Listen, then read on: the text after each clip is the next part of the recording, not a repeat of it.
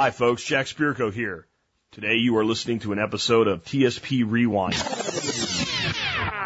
Commercial free versions of past episodes, podcast blasts from the past. I put these up when I can't do a show due to professional commitments or rare vacations. These podcasts will appear in standard iTunes, Stitcher, and other feeds, but will be titled TSP Rewind episodes and numbered accordingly.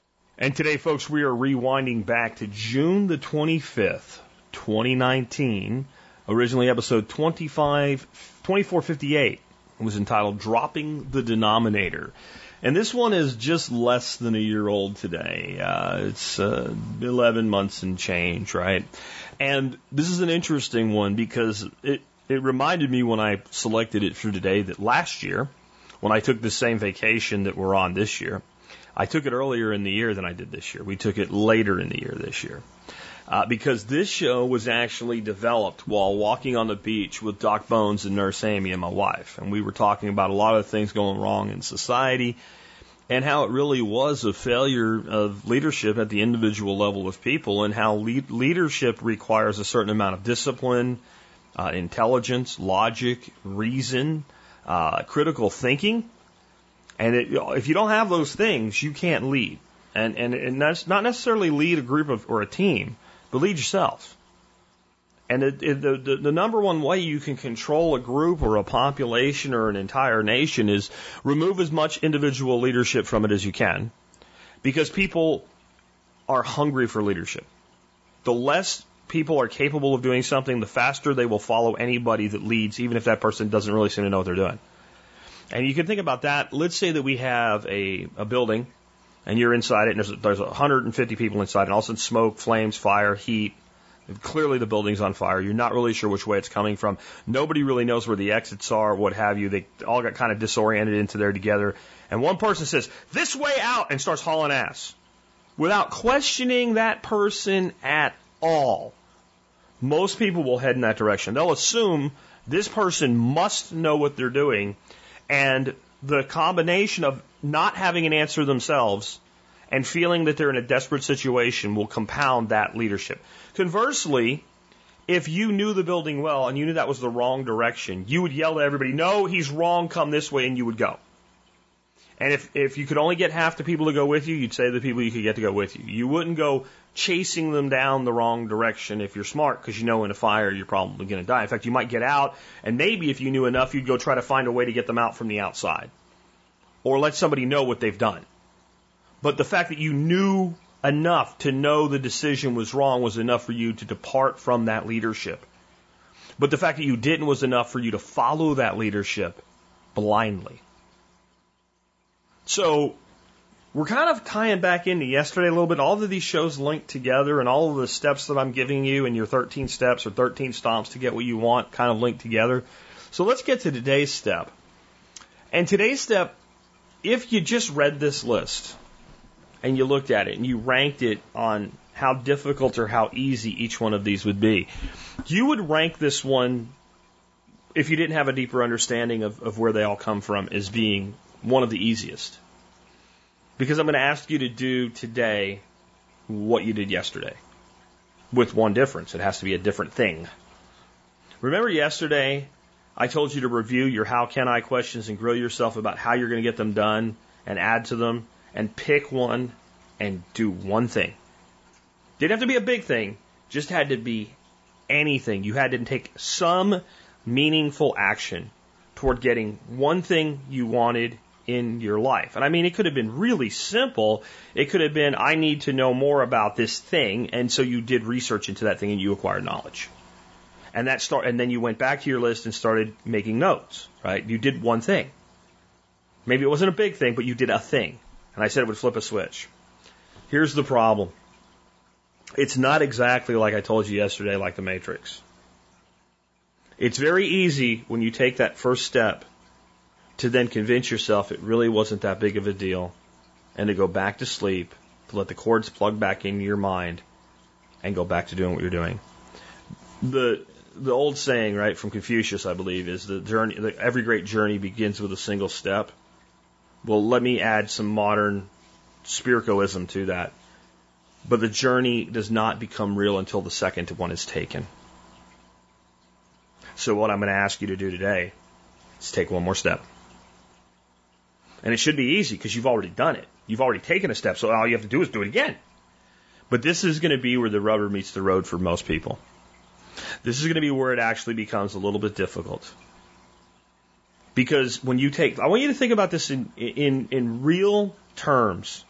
You're standing in a place. You put your left or your right foot forward, depending on which one you step off on, you take a step. Where's your other foot? Where's your other foot? Isn't it right where you've always been? Have you gone anywhere when you take a single step? You haven't. You've put your right foot in, your left foot in, you're playing the hokey pokey. You can always shake it all about and pull it back out. You have not left the place that you started at when you've taken a step. When you, if you put your left foot out, you take a step. What happens when you pick up your right foot and put it in front of your left? Now you've moved. Now you've moved. Yesterday you probably picked something that was really, really easy to do. You behaved like, and I don't mean this in an insulting way. This is psychology, guys. Okay? I use metaphors to make things clear. You put your foot in the water of the pool to test the temperature like a child. And again, it's not an insult. Sometimes I call people adult children. It's very insulting because I mean it. It's not insulting. Just like the child, though, you've, you've tested the waters. To get into the pool, the other foot must come off the deck. Do that today. And I was about to say something that was really stupid, and I caught myself and I didn't say it. But I'm going to tell you what it was. It doesn't count though, because I'm telling you it does. I don't mean it. I was going to say, do that for me. That was a dumb thing for me to say. You're not doing this for me. Do that for yourself. Get in the pool today. Actually take the second step. Once you've taken the second step, you've left home base. It's still possible to turn around and run back like somebody trying to steal second off of first. But it's easier not to. Once you've made that commitment, once you've made that commitment to jump, it's easier to just keep going. And if you get tagged out, so what? You learn from it. You know what you do when you get tagged out after trying to f- steal second base? You go back to the dugout, you get ready. When your turn comes, you get up to bat, and you swing again. It's really easy when it's baseball. It's really easy. Life is a lot like baseball. It really is. There are times when we get to swing for the fences, and there's times when we really have to lay down a grounder down the third baseline. There's times to bunt. But you know what you never do? You know what you never do? If you're in the game, you never go down looking. Whatever the shot is, a bunt, a line drive, a sacrifice fly, a solid double, or swinging for the fences. Whatever the right thing is, you take the effing shot. One step is easy, but it leads nowhere because you're still anchored at home. Put the second foot forward today. Do that for yourself.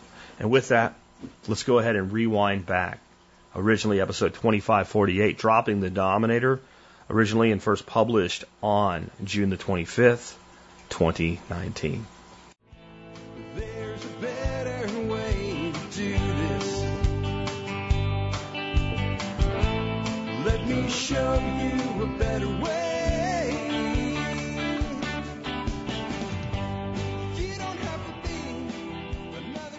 Folks. This is Jack Spirko with another edition of the Survival Podcast. As always, one man's view of the changing world, the changing times, and the things we can all do to live a better life if times get tough or even if they don't. Today is June the 25th, 2019. This is episode 2458 of the Survival Podcast, and it's going to be a good one today. It's going to be a Just Jack show. Uh, Tuesdays, we generally do Just Jack shows. Occasionally there's a change or a shift, but this is where we take a single subject we dive into it and we um, either learn a lot, have fun, or maybe do both, or sometimes even get a little bit angry. And I think we're going to live a little bit of all of that today. I teased the title of today's show at the end of yesterday's. It's called Dropping the Denominator. And that might sound like a mathematical show. I don't think I've ever really done a show on math. I think we've used a lot of math over the years. We've never done a show like, let's break down this mathematical concept. No, um, not a math teacher. Don't want to be. Uh, paraphrasing a former president, not going to do it. Wouldn't be prudent, right? uh, some of you know who that is, and some of you are too young. Anyway, um, what I mean by denominator here is I'm talking about a colloquialism that we use in society, the lowest common denominator. And while that is actually a mathematical concept, it, it gets used to describe, well, the worst performing, lowest level, dumbest, depending on what we're ranking people on in a group. So if I'm presenting information and I want it to be understood by everybody, I have to present to the least intellectual person in the group when I was in the army with a modicum of, hey, we're going to go at least this fast. Uh, when we would run in formation, you run at the speed of the slowest man. So the guy that you know could make uh, four miles but had to run a 11 minute pace or a 12 minute a mile pace to do it, well, that's what we ran. And they break into other groups and things like that. They have a fast group, a middle group, and a slow group. But whoever was the slowest guy in your group, as long as he didn't get ridiculous and start walking or something, um, you, you ran to his level. And actually, there's some validity to the lowest common denominator theory in that if I am teaching in front of a classroom, if I speak at the level of only the most um, switched on students, everybody else suffers. When I used to do presentations on cable testing, for instance, had people in the audience of maybe 500 people talking about things like near and far end crosstalk who'd been doing cabling work their whole lives, went to these discussions because they got continuing education credits for their certifications, but really didn't understand it. And by breaking it down to the lowest common denominator, that doesn't mean making it fit for the stupid, but using analogies that allow the people that had the least understanding to understand everybody knew more by the time it was over. The people that knew what knew understood it very well knew better how to teach it. And the people that never understood it finally would come to me and say things like, "I finally get it. It finally makes sense." But there's another way the lowest common denominator is used in society, and that is the idiots. And what happens in a society as a whole is groupthink. And you either have one of two things. You have a society that strives for excellence, that strives to do more, that strives to do better, that strives to think beyond the simplistic. And therefore, everybody, including the people at the bottom, are lifted up. Or what more often happens is the stupid is showcased and the stupid drag the rest of society down. And then the only way to not be drugged down is to cut the tether and operate on your own. And, and that's what we're going to talk about today because we are going to talk about the systematic and symptomatic way that our society has been dumbed down over, especially, I feel, the last 30 years. But you know this show. If we don't talk about fighting the current stupidity and doing something for ourselves and for our family and our friends that want to be part of doing something better, then all we've done is bitch about problems without looking at solutions, and we always look to solutions. So that's what we're going to talk about today. This show will go in the insurrection and lifestyle design series of the show tags, and I think that uh, if you like it and you're new to the show, now you can go by the episode today again, look it up at 2458. And then the bottom of the episode, you'll see tags. And if you look up the insurrection lifestyle design tags, you'll see other shows that are in this vein. Let's get into this topic of uh, dropping the denominator. Again, uh, if I wanted to give this show a more accurate title, I would probably call it Lowering the Common Denominator with the subtitle title of The Dumbing Down of America. But as a marketer, I just kind of thought that the, dropping the denominator sounded a little bit cooler and a little bit more clickbaity. So that's why I used it. But it is what we're talking about today. And I, I've mentioned this before, so I'll kind of be brief in the intro, and then we're going to go through ways this has happened. But everything you really need to know about how dumbed down the American people are can be seen in pharmaceutical advertising. I, I just want you to bear with me a second. If you're old enough to be able to do this little exercise anyway, and if you're not, just trust me that what I'm going to tell you in conclusion is the truth. I want you to go back a few decades, let's say around 1990, 19 to 1995. And I want you to imagine that podcasting existed back then, and it didn't. Um, and that I had a podcast, and that you tuned in for the first time to listen to me. And I said the following to you about 1992 ish. Uh, in a few decades, the pharmaceutical industry will adopt the following advertising practice. Most commercials will be um, set to 70s and 80s pop songs that were top 40 music, made into really cheesy uh, versions thereof. Uh, people will be seen frolicking happily through fields uh, that have lymphoma and other horrible and sometimes fatal diseases because they'll be happy about it. People with depression will be depicted as happy as they listen to this crappy music.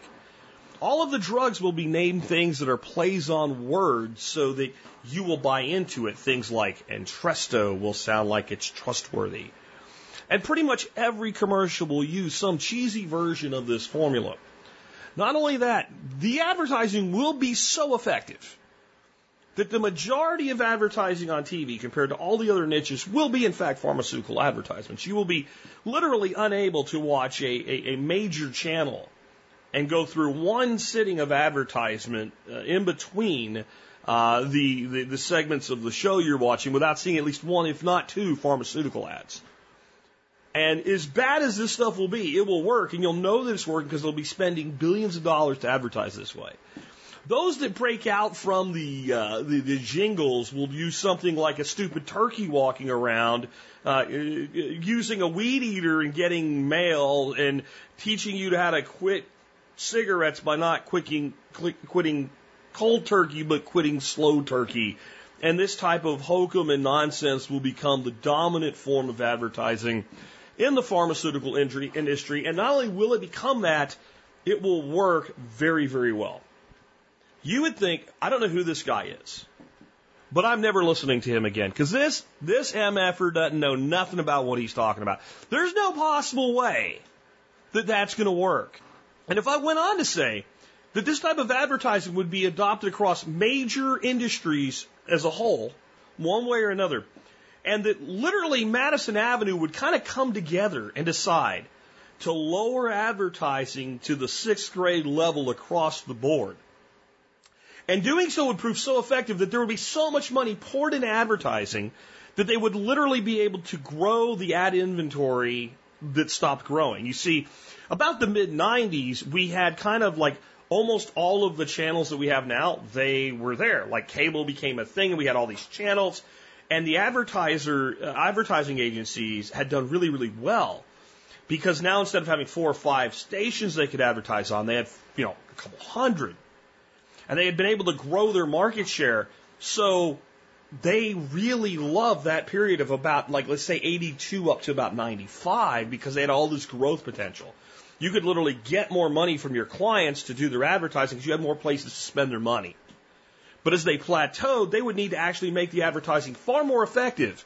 So the companies would throw so much more money at them that they could literally buy more inventory. They could actually convince the networks, hey, look, instead of showing 25 minutes of a show, if you guys show 20 minutes of a show, that's 10 minutes of advertising per half hour, then we can buy more ads and you guys can get more money and that it would work so well that it would happen.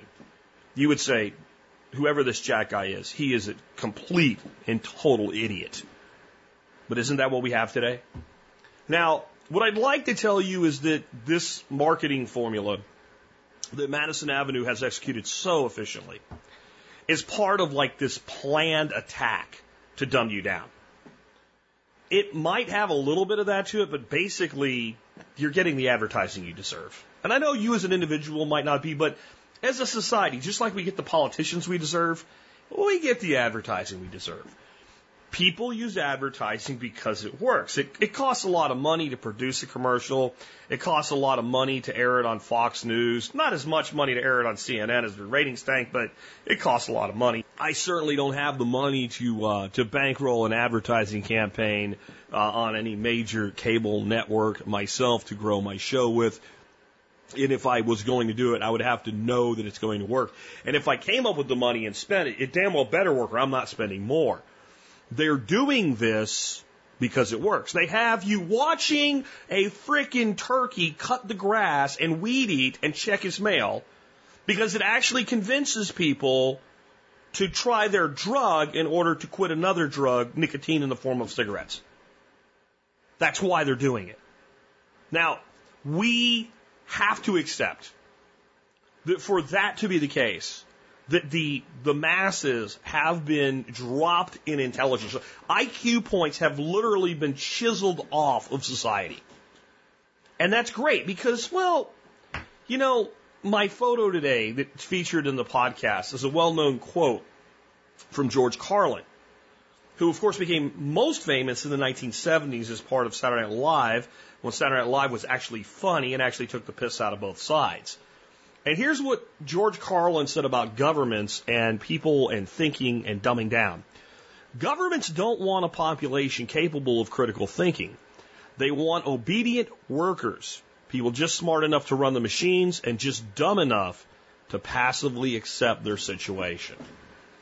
And that's exactly what government wants. The more you think, the harder you are to govern, and the entire way government grows, expands power and therefore authority and gets what it wants, almost like a living entity in of itself, is through people thinking they need more government.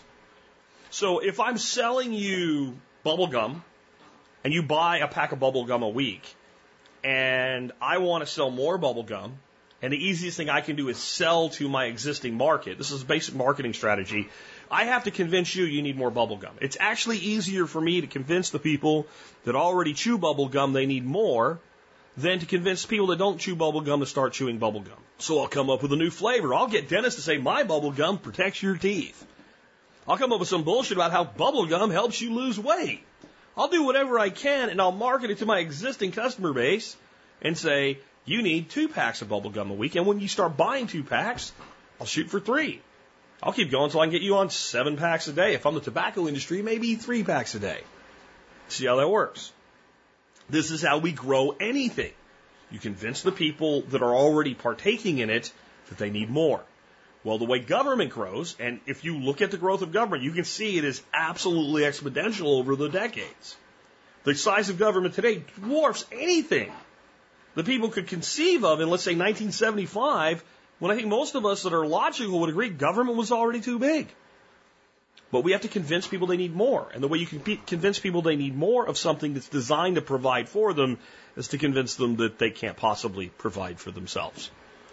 So there has been a concerted effort, and at the same time, there has been a logical, systematic, and symptomatic ad- adaptation as we have gotten dumbed down. So, as we have become dumbed down, there's been efforts to dumb us down more. But then industry and government and society has simply adapted to those dumbed down people and delivered to the lowest common denominator. In doing so, they created a spiral, like a little black hole, sucking people into the, you know, the, the epitome of stupidity. Okay? It's like a little stupid black hole for stupid people at the bottom, and it's just sucking everybody slowly in over the event horizon unless you kind of kick the warp engines in and get out. That's what we're going to do in the second half of the show. So, how has this been done? One of the main ways has been in our education system. And we can beat up Common Core all you want, but I'm almost 50 now, and this was done even when I was in school, especially with mathematics. We have taught people that the method is more important than the result. That if you can look at a mathematical problem and determine the answer in your head, that's only worth maybe 10% of the score. The other 90% is in demonstrating how you got there. And if you demonstrate it in a way different than the way that you were taught, you're wrong. Well, see, the thing about mathematics is it doesn't work that way. We've created an artificial environment where we judge it that way, but it doesn't work that way.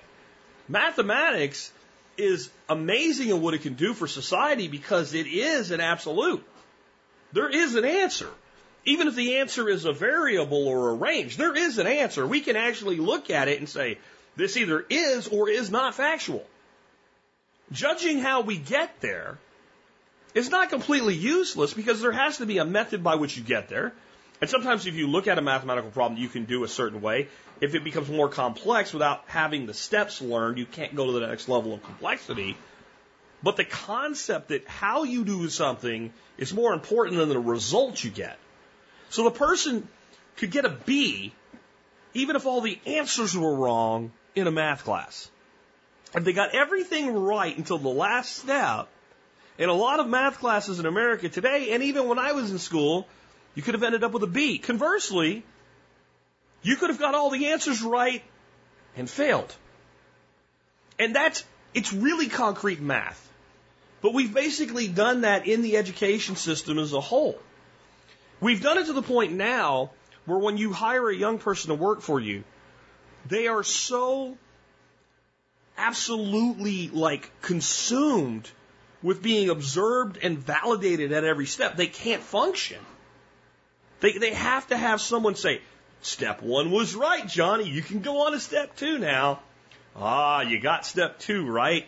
Now go on to step three. When it's something they've done a hundred times, they don't need you to tell them how to do it. They've been conditioned to think that way. And once you become conditioned to think that way, you're no longer capable of self-directed learning. And therefore you simply take what you're given and therefore whoever's giving it to you controls how much you get. Welcome to America today. Next, everything has become a labeled illness or disorder or condition and then celebrated, right? So if you let's look at gluten intolerance as a simple example of this. Gluten intolerance is the thing. There are people that legitimately, if they get too much gluten, they have health issues. It's also been a thing people have grabbed onto and claimed that they have a problem with that really don't. Or some people have a little bit of gluten intolerance, but then it becomes all consuming and they expect you to know before they, you even meet them that, gee, they, you better keep gluten out of their orbit. Well, let's say 30 years ago someone had figured out they were gluten intolerant. Well, they would have been like, bummer, can't have bread or pasta or whatever, right? And like if you met somebody that's their gluten, man, sorry about your luck. Now it's like a club. It's like a club. I'm I'm the gluten intolerant. Like it's cool to be like have this problem. If a person is sad, then we're going to say that they're depressed, and we're going to give them a medication, and now they're going to go get therapy, and now it's cool. When we have women that have been legitimately abused by men sexually, we created the Me Too movement, but then it almost became like a club that people wanted to be part of. You can't have a society that does this, that makes bad things cool, that makes bad things good, or that even if they're still bad, there's something you want to be part of, and you're proud to be part of, and not have it become stupider. It's just, it's just a natural result. And at the same time, the next thing done is actual mental disorders are considered normal. Now, you guys know me. I am 100% a voluntarist. I am a pure libertarian, which means I am also an anarchist. I think that if you want to live as a dog and have implants done that makes it look like you have dog tits on your belly, you should be able to do that. And if someone's willing to be part of your delusion and walk you around on a leash and pick up your poop, as long as you're not pooping on my floor or my property, you should be able to do whatever you want. But frankly, if you got Franks and beans and you think you are actually a woman, you have a mental illness called gender dysphoria. Now, if you want to live as a chick, that's fine. If you want to find a dude that thinks you look like a hot chick and you want to get married, I don't care. But you're not a, you're not a chick, you're a dude.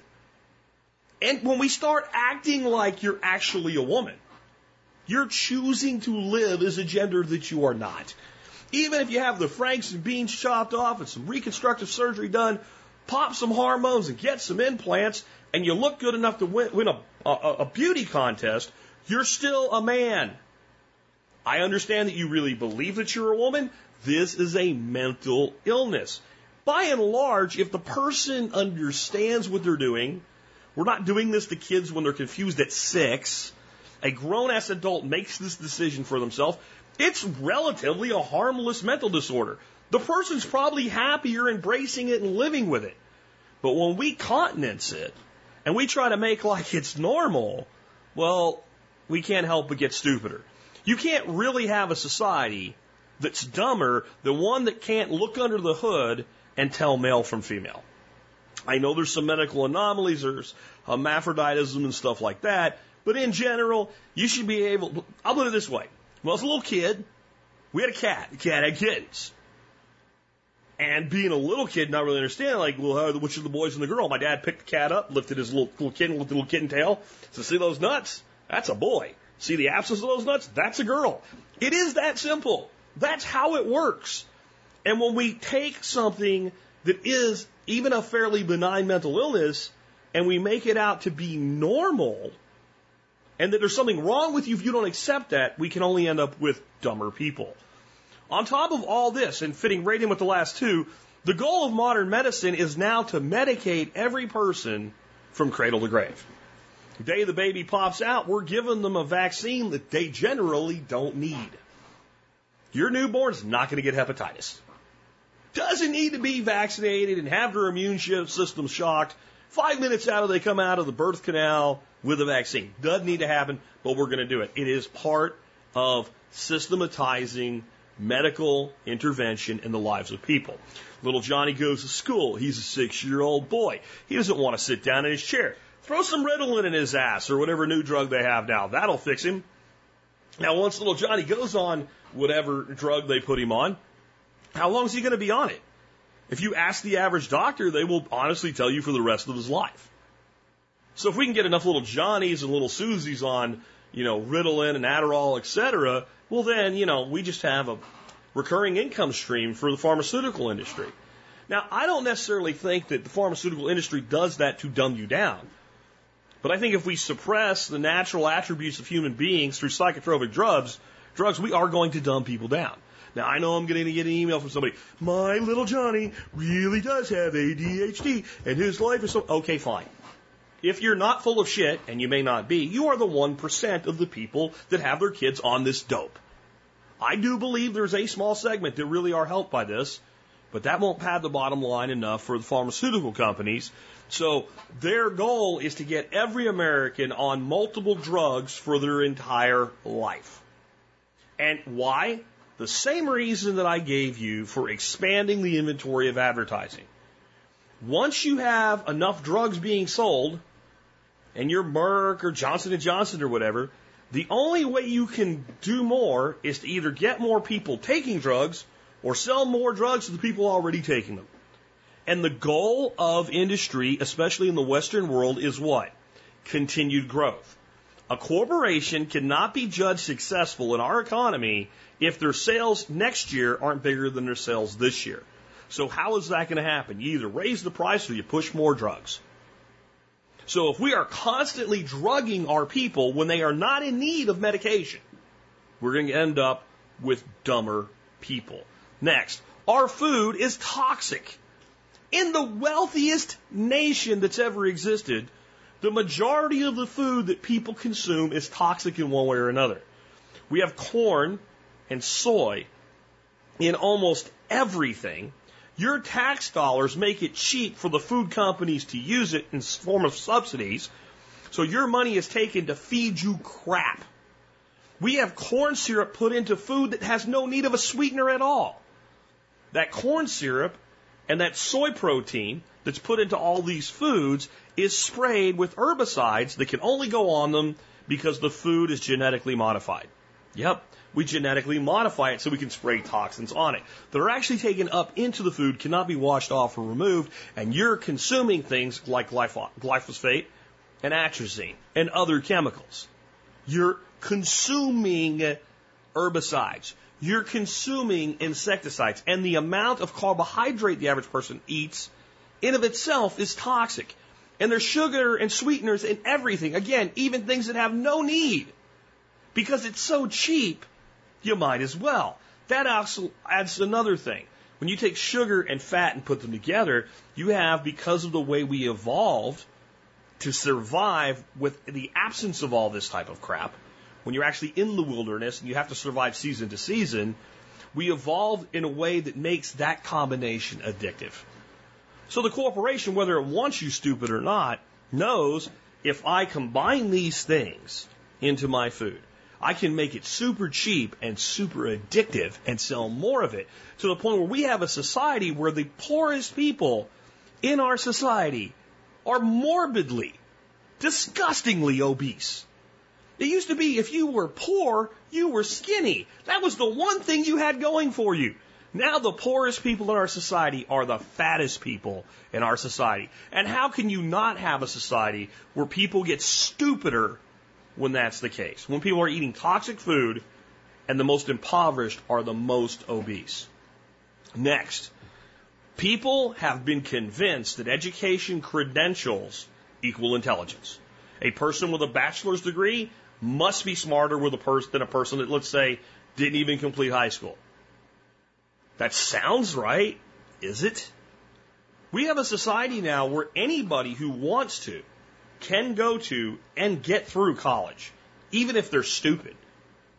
We have educated idiots all over the place. That doesn't mean that everybody that goes to college is an idiot. That doesn't mean that no path through college is difficult. Some are extremely difficult. But that means almost every college has a path for the stupid people to take simply because that stupid person represents a dollar sign in the form of guaranteed government loans. So much so that colleges have actually done this. Do you know this is true? This has been true for a while. My son's 30, and when he went to college, I learned this, and I was like, oh my God. The lower your class rank, the lower your SAT scores can be to get into college. Do you get that? If you like graduate in the bottom 25% of your class, you can have SAT scores that are low enough that the person in the top 25% with the same SAT scores would not get in. They have lowered the standard for people that meet a lower standard because of one reason and one reason only. That person has guaranteed revenue attached to them. So when we are graduating people through university level courses who come out unable to literally do anything constructive for society.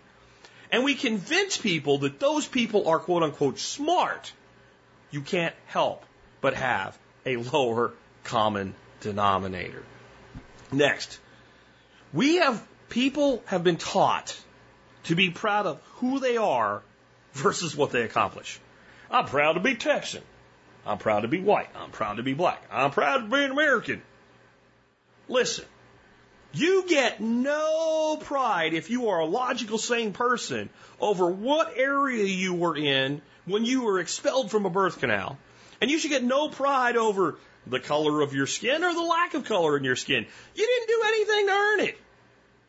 There's no pride in existence. I'm proud to exist. That's basically what you're saying. And the fact that some of these things are bothering you when I say them because you kind of like, well, I kind of, I don't mind have, being proud to be from Texas. Well, I moved here. At least I get credit for it. If you were born here, I get more. Think about that. I'm proud to be a Texan. I'm not really because it's just where I live. I like my state. That's why I choose to live here. But for a lot of people to say, oh, I'm native born, so you didn't do shit. Your parents just had you here and you're too lazy to leave. I didn't want to leave. Okay, fine, but you don't get credit for it. I hopped my ass in my car when I was out of the army, 21 years old, drove my ass here with 400 bucks in my pocket, made my life. And I'm not proud to be Texan. I just like being Texan because it's not an accomplishment to be a Texan. If you live in Oklahoma, you literally can become a Texan in a day with no real effort. If you want to be in Oklahoma for whatever reason, you can go from Texas there. There's no accomplishment in where you live. But what business you built, that's an accomplishment.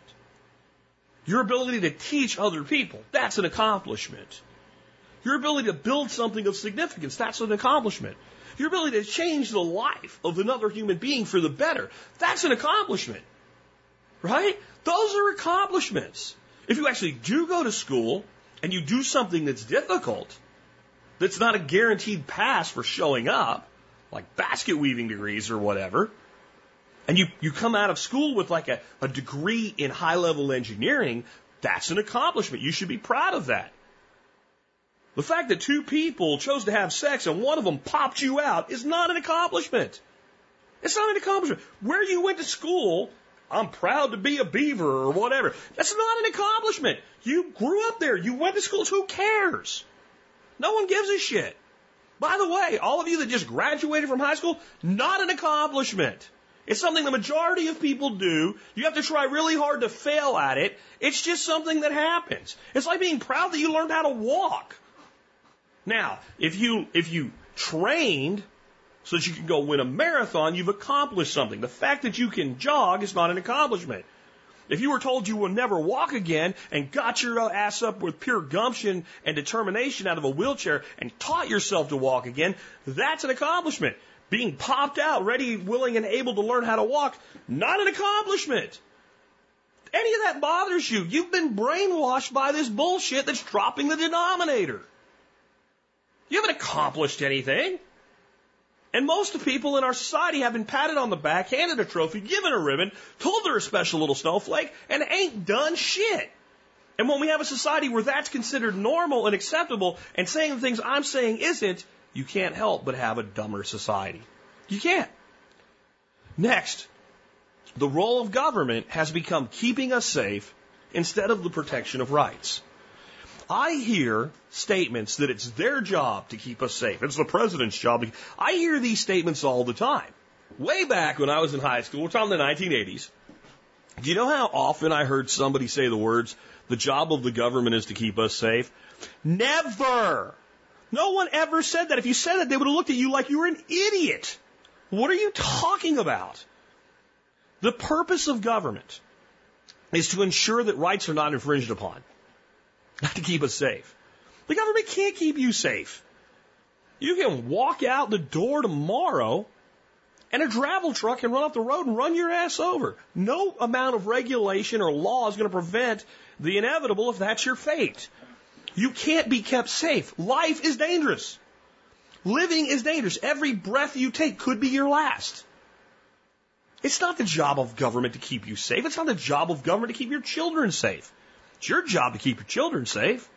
Well, gee, if we can convince people government's supposed to keep us safe, I'm a grown ass man, well, geez, I guess I should keep my kids safe too. Gee, now I don't have that responsibility anymore. And we have a dumber society. This is probably one of the most insidious things that's been done. Yet it is executed by the mainstream media, who is part and parcel to all of this.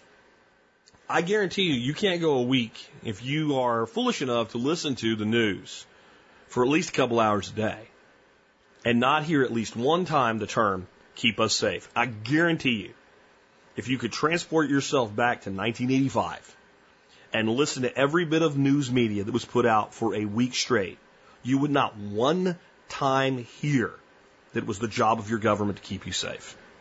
That one little thing, and I know you could try to make a case for it. Well, that's what the Army's for, for defense. Oh, yeah, not when it permeates every aspect of your life. We were warned by this by a founding father, were we not? Were we not? I won't even quote it. Either you know it or it'll fall on deaf ears at this point. And then the concept of settled science has turned science into a religion. And obviously, the place this has been done the most is with the whole global warming narrative. See, and here's the thing. I don't care what you believe about global warming. It's real. It's, it's worse than they say. It's not as bad as they say. It's all bullshit. It doesn't matter. The concept that dissent equals denier is anti-science. The entire point of science is that everything that we think we know is supposed to be pulled at and torn at and attempt to be disproven as many times as possible that the people that attempt to disprove things either eventually do so or they confirm them.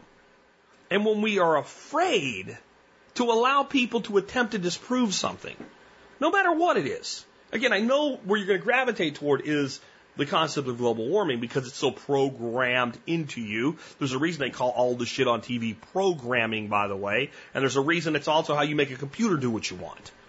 Please think about that. But the fact that we even use the phrase settled science, when we're talking about theories, can't help but make society stupider. Because what that means is that the really big questions in life can be solidly answered forever and always, and questioning them is wrong. And the programming there is exceedingly dangerous. There are so many things that the most brightest minds in the world believed to be true 50 years ago, or believed to be impossible 50 years ago, that we now know are either untrue or highly possible.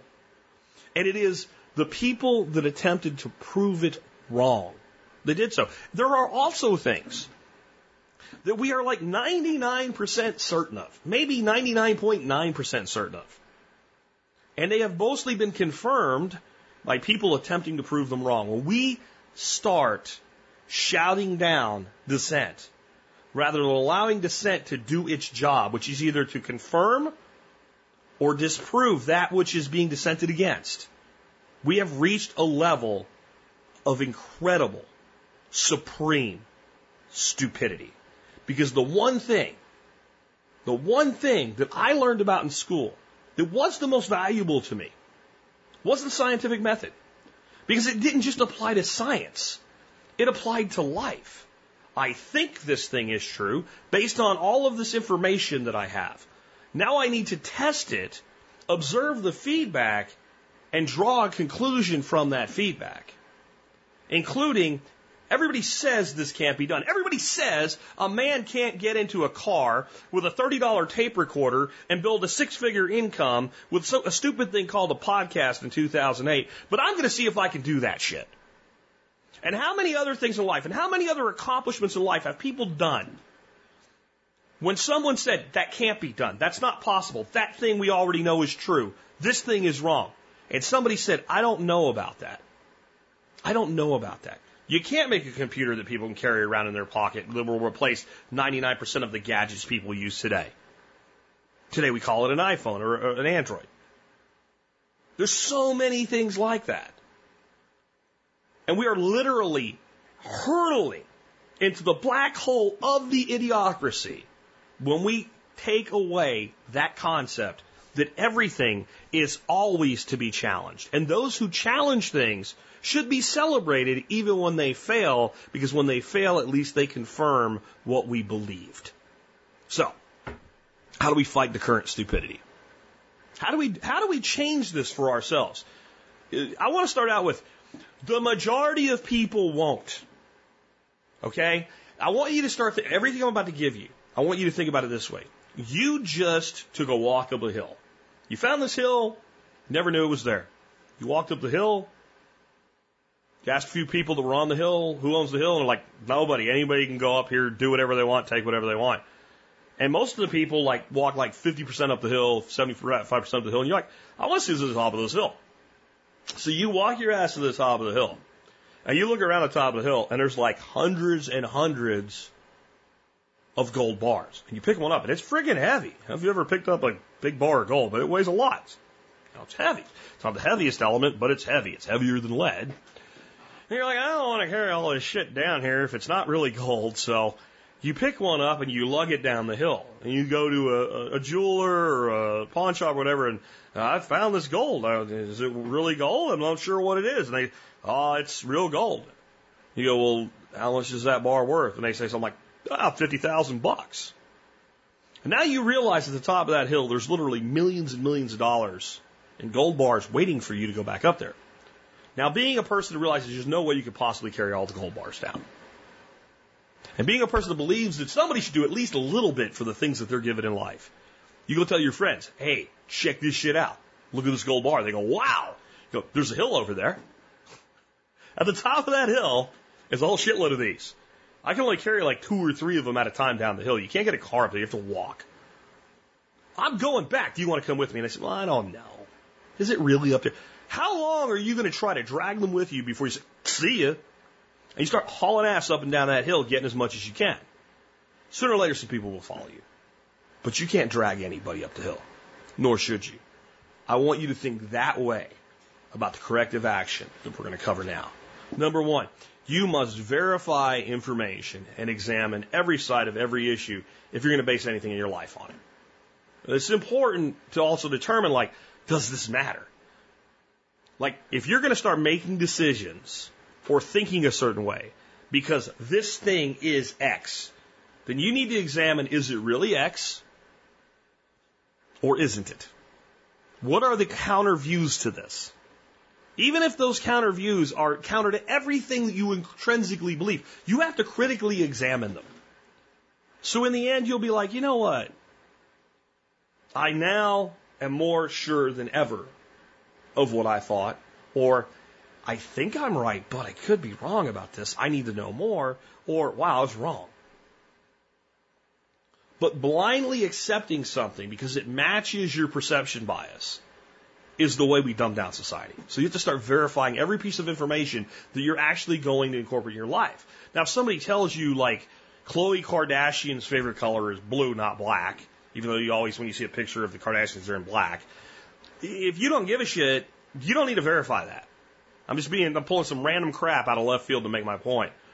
But if you're going to become convinced, for instance, that it's very important that you vote, you should do like a mathematical analysis and see it'll matter if you don't. And then if you're going to vote, you should know why you're voting because you feel like it, because it's cathartic, whatever it is. But you shouldn't believe that mathematically you matter because you don't. It's like believing in a tooth fairy. Come on. Let's do a little math and figure this out. No, you don't. It's okay. But it's okay to do it. It's okay to do whatever you want. But you need to examine and understand why you're making the decisions that you're making. Next, realize, right in concert with this, that 95% of what people think is important isn't. It really isn't. You know, I went on vacation, and little wisps of news that came in, like, the whole world is falling apart. Are we going to go to war with Iran because they shot down a robot? Like, is that what is that what's going to happen right now? But you know what? I was on vacation, so I'm like, ah, there's not much I can do about it. I'm not going to determine whether or not Donald Trump, the orange man, bombed somebody or not. He's going to make that determination. Is he going to listen to sane people or John Bolton? I don't know. But I know that if I stop in the middle of my vacation that I'm really enjoying with my wife and write a letter to Donald Trump, I might as well just take a crap in the ocean. In fact, it'll have a bigger impact. 95% of what people think is important, and sometimes even when it's important, your response to it really isn't that important. To whether it's going to happen or not. Your response to how you live your life based on it, that's what's important. People spend most of their time in that circle of concern. And they spend most of their time worrying about things as if what they think is going to change the way things are. When, what really matters is what they do and the meaningful actions they take. See, a lot of people are also taking 95% of their actions either are counter to their interests or simply don't do anything for their interests. Effective people, 95% of what they do moves them closer to a goal. That's where you need to be. Next, you need to make your life a series of learning projects. This is the, the, the, most efficient weapon that you have against the dumbing down of society and being drug into the black hole of the uh, idiocracy. You know, one of the alternatives to a traditional college education I've brought to you guys recently is a thing called praxis. And I, I think if I were 19 again, you would have to use dynamite to blow me out of a praxis program. That would be where I would be. If you have a person that's just exited high school in your life or looking for what to do with their career that's young, and they're willing to work really hard for a year to change their entire life, you need to get them over to Praxis. And Praxis is like this boot camp slash internship program. But everything that you learn as you go through the program and Praxis is based on a project. You need to do this thing and you need to know all the ways you and all the things you need to know to get this thing done. So then you complete this project and you document it and it becomes basically your resume. I needed to learn how to do graphic design, and this is what I did, and this is what I came up with. I needed to learn how to program, and this is what I did, and this is what I came up with, et cetera. Instead of a, a school project where you're turning in a report, you're actually doing a thing. And the thing is, and Praxis is even honest about this, you can do everything they do, except for all the support and connecting you to a company and getting you an internship, right, for free. They even give, like, basically all the information is there. You can go get it. Well, not everybody needs a Praxis. But everybody needs to add skills to their life, to add knowledge to their life. And if you think about what TSP has been, and how I've taught and shared with you guys over the years. I've made my life a series of learning projects.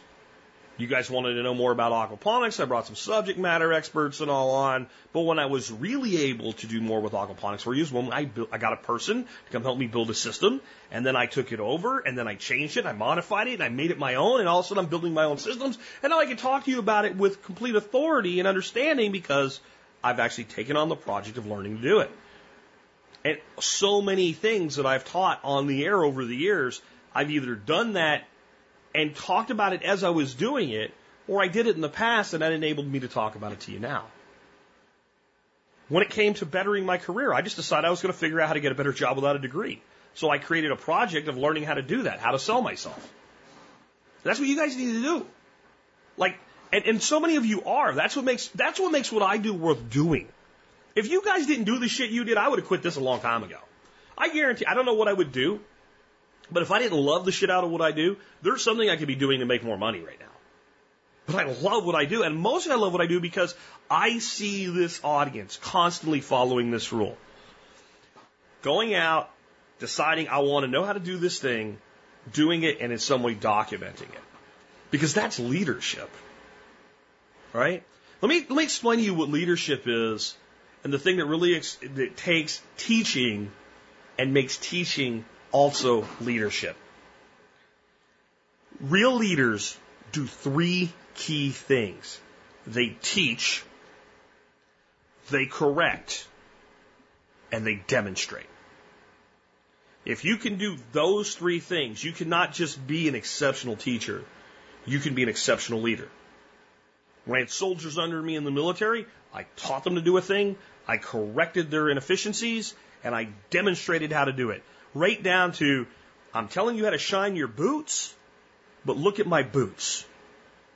You're not going to learn from a higher up in the military. And they don't shine boots anymore. They have new boots now. But back in my day, we actually shine boots. You could see your face in them. I couldn't go telling some new guy how to shine his boots if I had dingy ass boots, could I? When I go out and I teach someone how to shoot skeet, I knock a few birds out of the air first. So they know I'm not full of shit. The guy that was a coach to Michael Jordan couldn't play basketball as good as Michael Jordan, but he could play basketball. I promise you. That's the key. Is that if you want to be a leader and a teacher, you have to teach, correct, and demonstrate. But when it comes to making your life a series of learning projects, you get to be your own leader and your own teacher. And that means you have to do those things in your own life.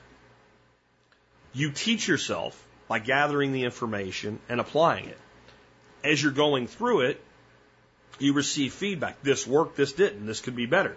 So you correct yourself. And in that very sequence of events, because you just don't tell somebody how to do it and watch them, you are demonstrating as you're learning. And that puts one more responsibility on you in these projects, and that's to be your own commander. You're the one that says, you know, get up off your ass and go get it done. When it comes to work, your manager will fire you if you don't turn in your weekly report. When it comes to school, you don't do the work, you get an F. I guess not always anymore, but in most cases you'll fail. You'll certainly get a worse grade. In most things in life, there's someone there to be that commander, to be that drill sergeant, to say, here are your consequences if you don't do this thing that you're supposed to do. But when it comes to self-directed learning, there is no one. And seldom do we notice the real consequence. We don't learn. We don't advance. So what do I teach you guys all the time? Life is not a sliding scale. Either you are advancing your liberty and your independence, you're either advancing the things that you want in your life, or life's moving you backwards. And you're getting less of them. That's the consequence. So stand up, be that leader. Teach yourself, correct yourself, and demonstrate for yourself that you can indeed do the things that you want to learn how to do. Next, if you have children, you need to challenge your children. You need to challenge them. Here's the important thing. This is very hard for parents to do. You need to teach them to challenge you back. There is nothing wrong with your kid actually getting better at something than you are and making you work a little harder. A lot of people teach their kids how to play chess and they realize that maybe they aren't as good at chess as they thought they were. Maybe their kid is the next Bobby Fischer. And it don't matter whether it's fishing or how to shoot a rifle or playing chess, doesn't matter. And it also is about challenging your kids to be able to do more. And when they get a little little bit of a little bit of a mouth on them and talk back at you a little bit, you want respect. But if your kids are challenging you back, come on, step up. Do at least as good as your kids think you are. You know, there's an old saying, I strive to be the man that my dog believes me to be. Well, let's extend that a little bit. Strive to be the man that your children believe you can be. Strive to be the, the, the woman that your children believe that you can be. And that goes back to what we just talked about. Teach, correct, and demonstrate yourself. But challenge your kids. Because the only thing that saved my ass in this world of having such a screwed up family that I grew up with is at least there were people in my family that challenged me. They challenged me enough that I could fail and be okay with failure. Not by, ah, you'll get them next time, but like, hey, how are you going to fix this? Challenge your kids. Develop your pattern recognition. This is something we talk about infinitely on this show. Once you recognize patterns, like the pharmaceutical marketing pattern, you realize like, oh, well, they don't use jingles, but this industry does the same thing. Oh, wait. It's all false promise bullshit bolstered up by overly happy crap. Probably doesn't work. And what they really care about is my money. So I should just figure out what I need and find the best thing to meet my needs instead of listening to the TV tell me what will make me happy. Once you develop pattern recognition, you hear a politician speaking, you go, let me tell you what the next sentence is going to be. And damn if you're not right. Right? I mean, it's so powerful. And it's intrinsic. That's why, like, if you've ever been to a place where it's like, like four on-off light switches on a, on a, on a single plate, and all the lights are off, but maybe there's two switches, and somehow things got topsy-turvy, and three of those switches are down and one of them's up. Uh, I want that to go away. It's a little OCD-ish, but almost everybody does it. Uh, it's really bad if it's the third switch that's up. If it's the last one or the first one, it's a little more because we recognize patterns. We have up, down, up, down. That's altering. That's okay. Weird, isn't it? But that's just because we see pattern. We see pattern. We to get stuff actually spaced evenly. Let's say we had 20 items and we all wanted to be 18 inches apart. To get them 18 inches apart, we kind of need to measure. Whether we get really good at taking a step at 18 inches, or whether we have a you know a yardstick and we can measure 18 inches and another 18 inches and move the yardstick, whatever it is, we kind of need help to get the spacing. But be a little bit off in one of those items, step back, tell me you don't see it. I'm like, that one's a little too far. Why? Because we recognize pattern. So if we just apply that pattern recognition to all the bullshit in our lives, that 95% of stuff that's not important, we identify it quickly and we waste very little time on it. And therefore we don't get sucked into the black hole of the idiocracy. Next, learn to work systems to your advantage. There are some components to the machine that you cannot avoid or that you cannot avoid until you get yourself to a certain point in life. There was a lot of corporate bullshit that I had to be part of when I was younger before I built my own thing. I learned to work that system. This is the beauty of this. Since most people are frickin' part of the idiocracy, since most people just do whatever they're told to do, since most people wait to be told what to do next, the few people who are able to recognize the pattern, understand the system, and figure out how to work the system can own everything. When I, I, I, sometimes I hate talking about myself too much. I feel like I'm bragging, and I, but I can only talk about what I know. And all I can tell you is when I was in my my mid twenties, it was like if you looked at the chain of command in a company, I was like below the middle. I was still a leader in the company to the point where I ended up almost taking the damn thing over. Why? Because I recognized the pattern, I understood the system, and said, oh, these are the things that you need to do to shortcut. Not okay, see this is a problem. People look at the system, the system says step A, step B, step C, step D, step E. And if you want to be the head of this department, here's the things that you need to do. And the person recognizes a pattern goes, wait a minute. I know you said that, but I keep seeing the people way up here at the top come in from the outside. Huh. Well, what were they doing before they got here? Inevitably, you find out they were at your level. They moved over to move up. And you said, huh, maybe I should stop following this little pattern you gave me and follow the pattern you're demonstrating, which is the guy that's on the outside that you want to bring in that you feel that you really need is worth more to you because you don't already have them. You can't take them for granted. So maybe I can't move all the way up, but maybe I can move over and up one level and do it in a year instead of taking three years to do it. Now I've shortcut that. Well, now I've also learned how to get more out of where I'm at, to get more experience, to be able to maybe embellish and just simply be more accurate with my resume. And my next move is up two steps. And in two years, I'm able to do what you said I could do in five, but most people never do. Now, I couldn't do it your way, but I found my own way. That's learning to work a system. This is why I say when it comes to your kids, you should be giving your kids systems with loopholes. So by, by that I mean like my kid had an allowance when he was when he was young, and he had certain things like if he got all his chores done for a week, there was a potential bonus. If he did it for a month, there was a higher bonus. And I had basically almost like a 401k for him. Like if he would put a certain amount into a, a specific type of savings we had set up for him, then I would match it. So he could work that system. He also had a system where if he didn't do a job, not only didn't he get paid, but he had to pay me to do it. But that also meant that like he could work it out to where he could still make a decent monthly income and not get everything done. And then maybe if he could talk a friend into doing one of his chores for him, I didn't really care who did it. I just cared that it got done. And eventually he snapped at that. So he learned to work that system. One of my good friends, David, um, has a son who is uh, kind of being trained to not just bend and break rules, but literally rape the rules. He was tasked in school with building a house, like a little miniature house, from recycled material, and then the teacher was going to test it by subjecting it to all different types of stresses and trying to basically break it. And the rule was that all the material in the uh, thing had to be recycled.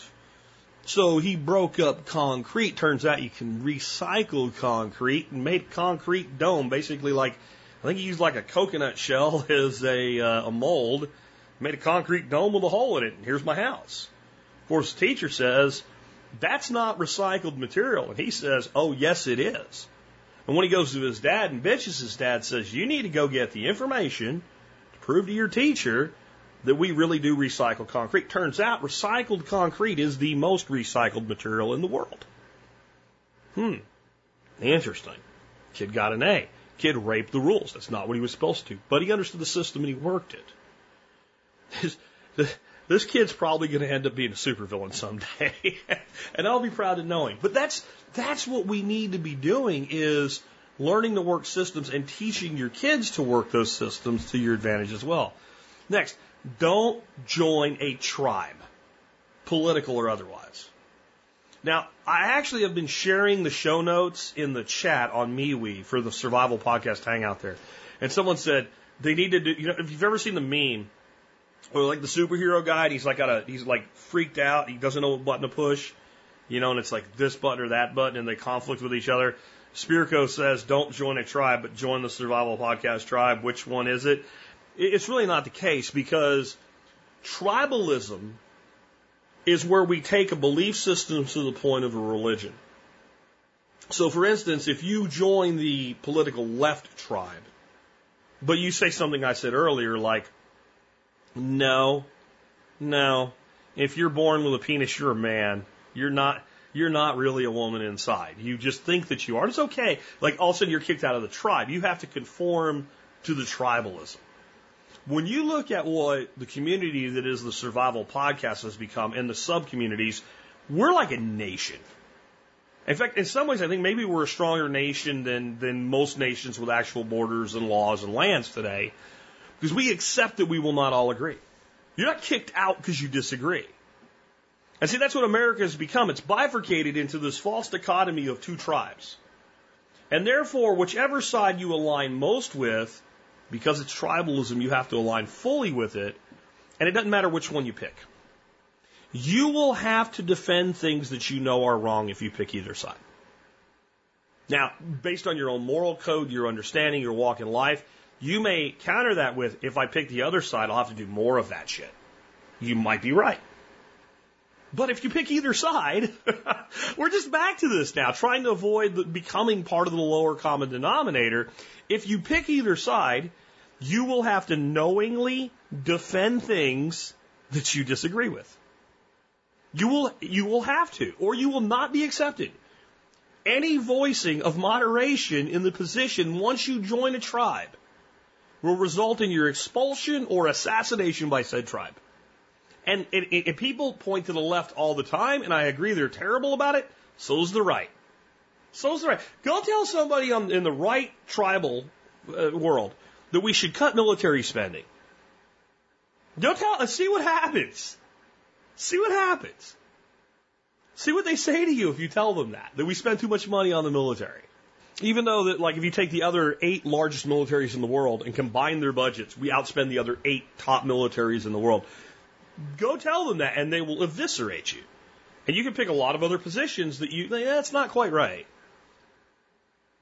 Go tell them that building a wall with taxpayer dollars is socialism and see what that gets you. It is. it absolutely is.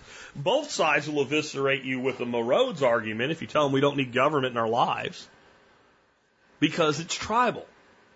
Nations are not tribal. Nations are, are, are bound by common morals. But then people are entitled to different opinions and we can accept each other because we have the same core belief system. But then what we choose to extrapolate from those beliefs is individual.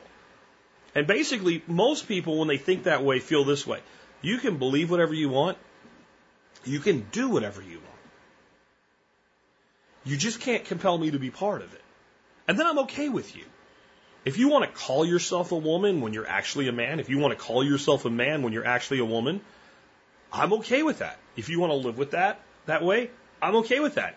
If I don't have to pay for your sex change operation and you, you, you can't compel me and make me call you a Z because you're gender neutral or fluid or whatever the hell bullshit you come up with next, as long as you're not trying to make me be part of your shit, I don't care. Do whatever you want. I'll defend your right to do it.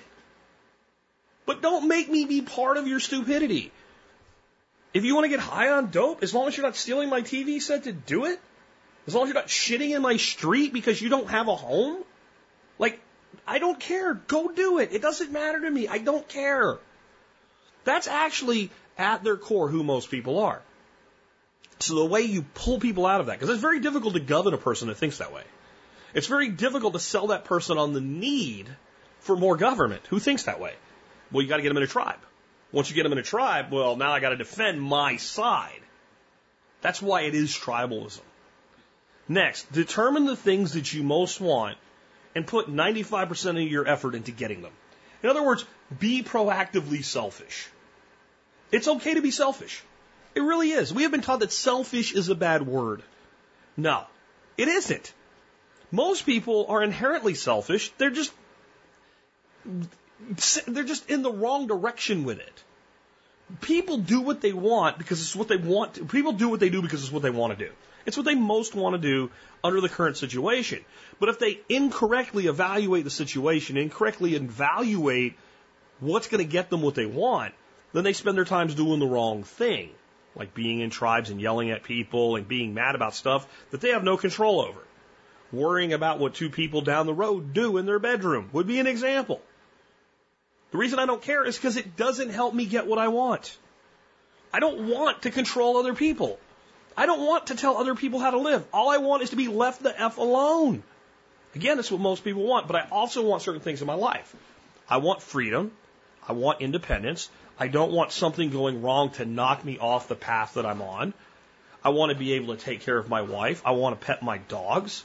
I want to have my fish tanks. I want my aquaponics system. I want my little farm. I want to be able to cater to my ducks. These are the things that I want.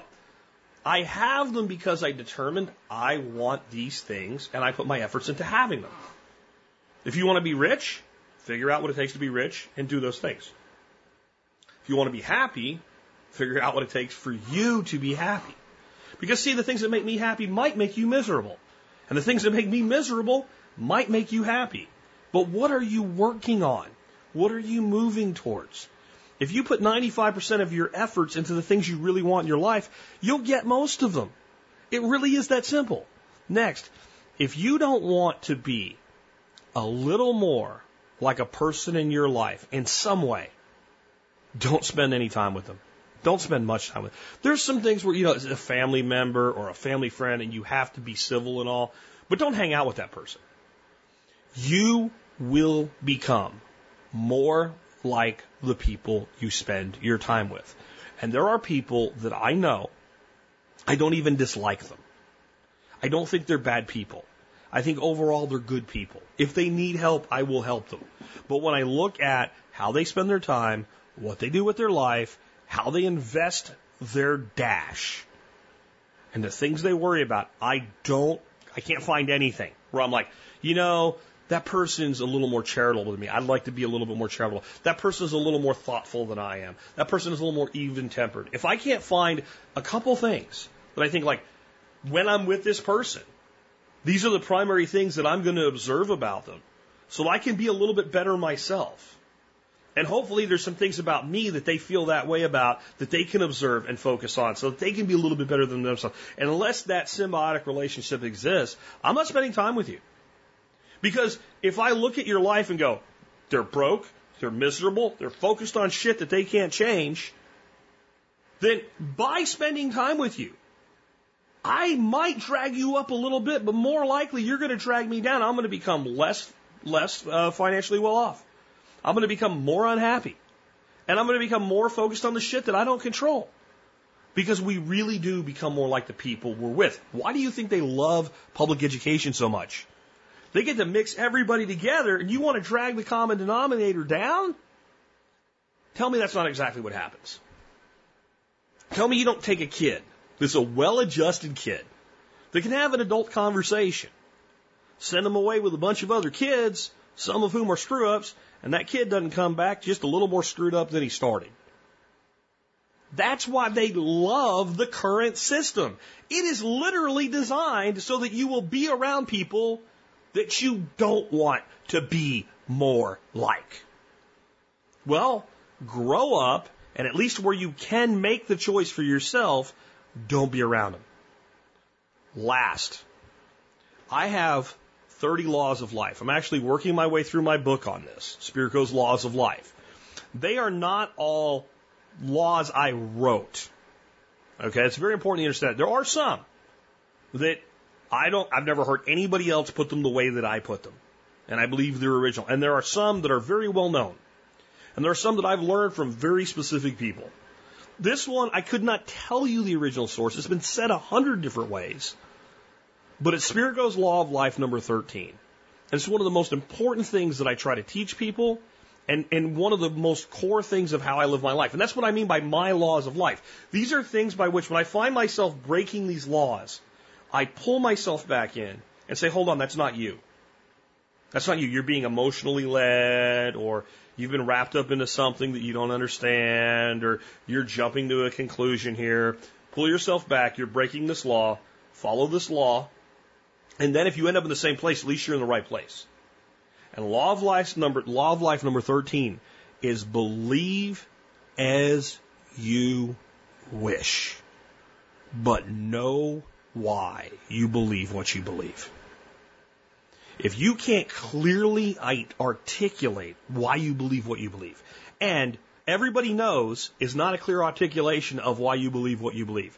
I saw this thing that said is not a clear articulation of why you believe what you believe. Being able to explain both sides of an argument, and usually there's more than two. So at least the two main sides of the argument and some peripherals and in-betweens, and be able to speak intelligently all around it. And then say, based on all of this, I have drawn the following conclusions and I will live my life with this belief because I understand why I have it now. Then I don't care what you believe. I honestly don't care if you've come to the exact opposite conclusion that I have. Because I am, I am willing to admit I could be wrong. I often say on this show, and I said it a lot in the beginning, I reserve the right to be wrong. I'm not going to come off and say everything I say is accurate 100% all the time and you should do everything I say. I don't want that burden. I don't want, when somebody sends me an email says, I agree with everything you say, I'm like, oh shit. I need to say something this person disagrees with right now and break them out of this because they are not thinking for themselves. You can't possibly take as many positions as I take and have anybody that agrees with all of them if they're actually thinking. They may even eventually come to agree with you. But if they always agree with you initially, they're not thinking for themselves. Even if you agree, you should still be trying to figure out if I'm right or wrong. Especially if you're going to base your life on it. First thing you should say, even from me. Well, he's saying this thing. Does it affect my life? No? Don't give a shit if he's right or wrong. Yeah? Think it does. Actually, that's important to me. I agree with him. Are we both right or are we both wrong? And identify the, the, the, the arguments and the facts behind them and determine whether or not you're really right. And don't ever be afraid to challenge that. Because that's how you actually become firmly rooted in your beliefs. And that's how you become able to have a conversation about them and actually explain them to somebody. Versus the irrational, emotional arguments most people make. Well, everybody knows. Not a logical argument. Not a firm understanding. Everybody knows is not a legitimate response to a question about what you believe. My final thoughts. Most of this shit is games.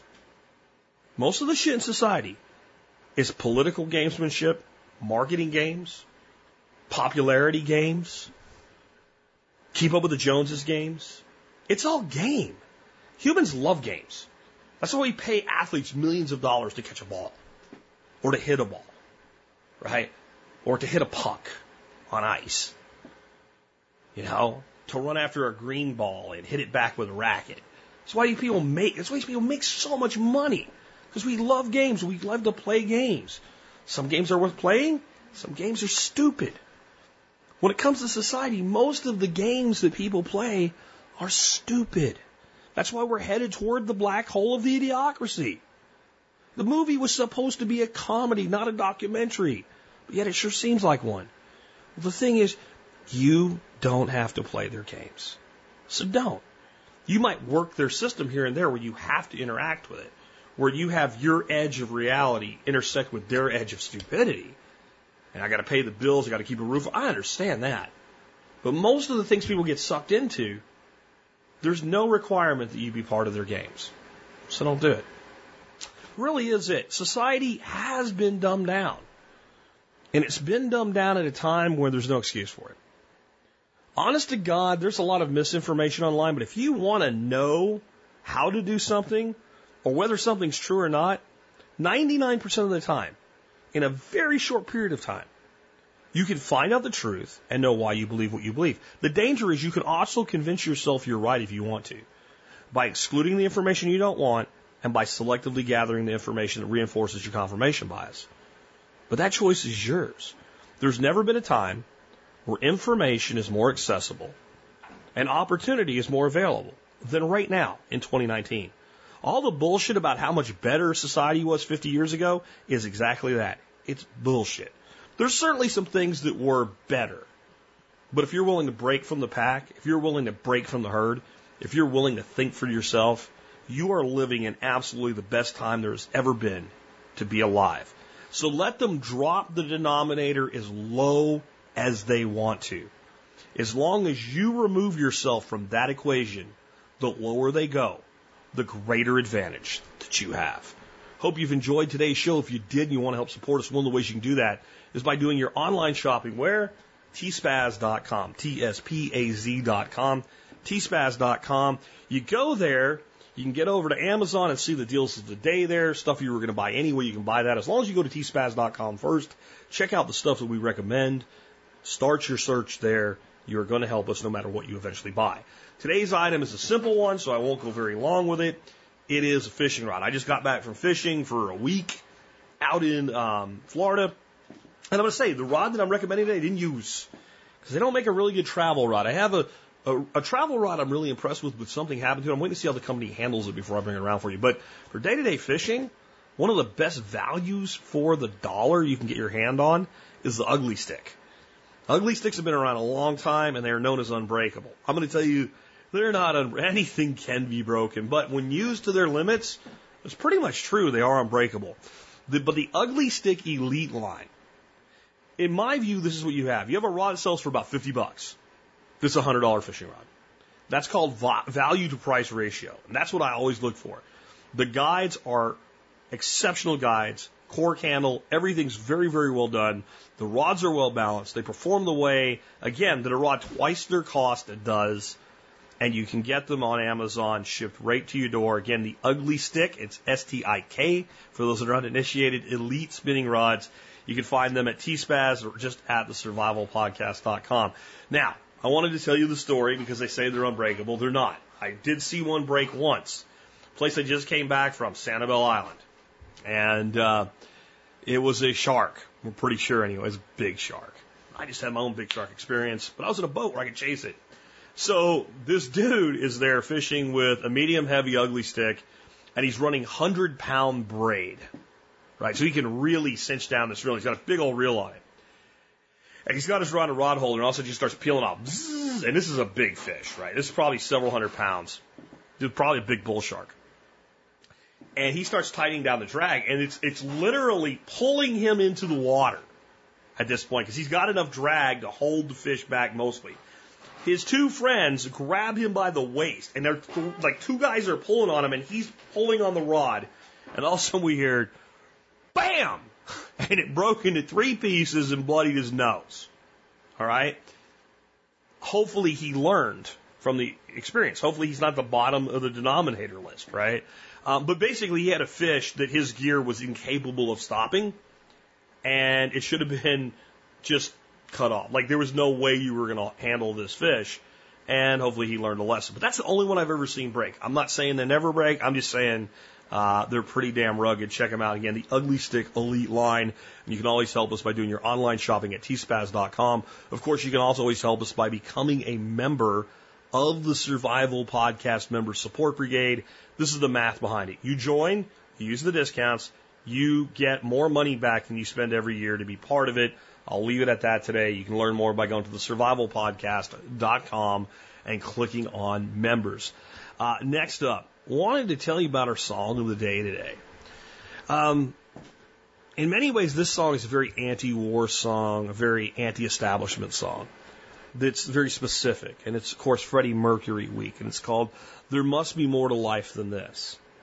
But I think that that is very universal beyond the specifics of the song, and it fits beautifully with today.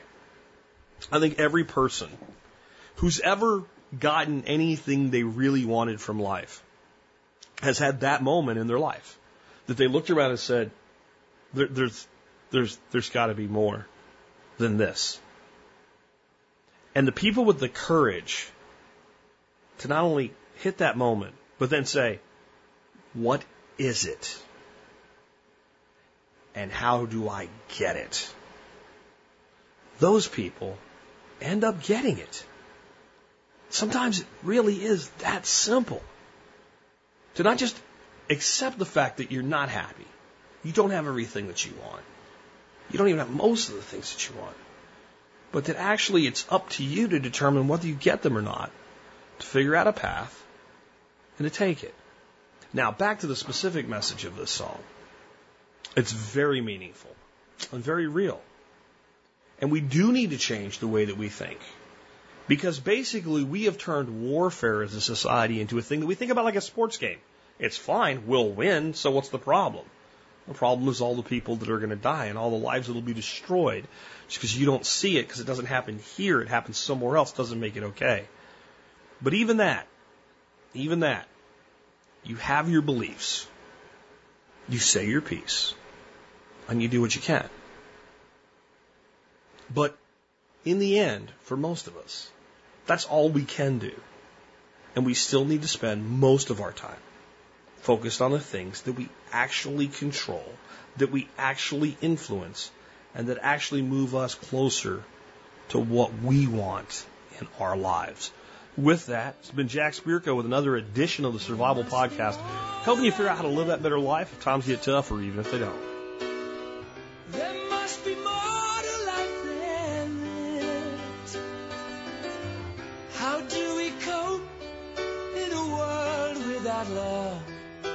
Mending all those broken hearts and tending to those crying faces.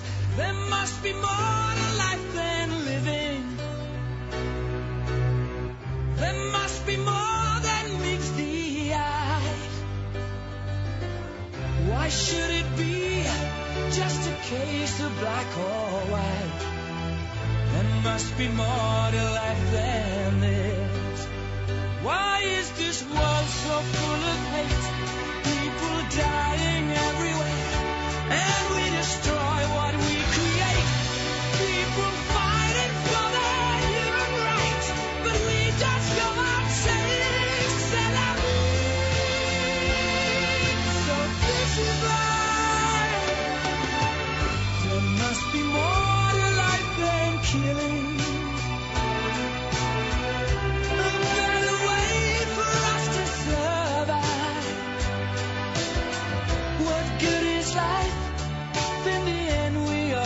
end,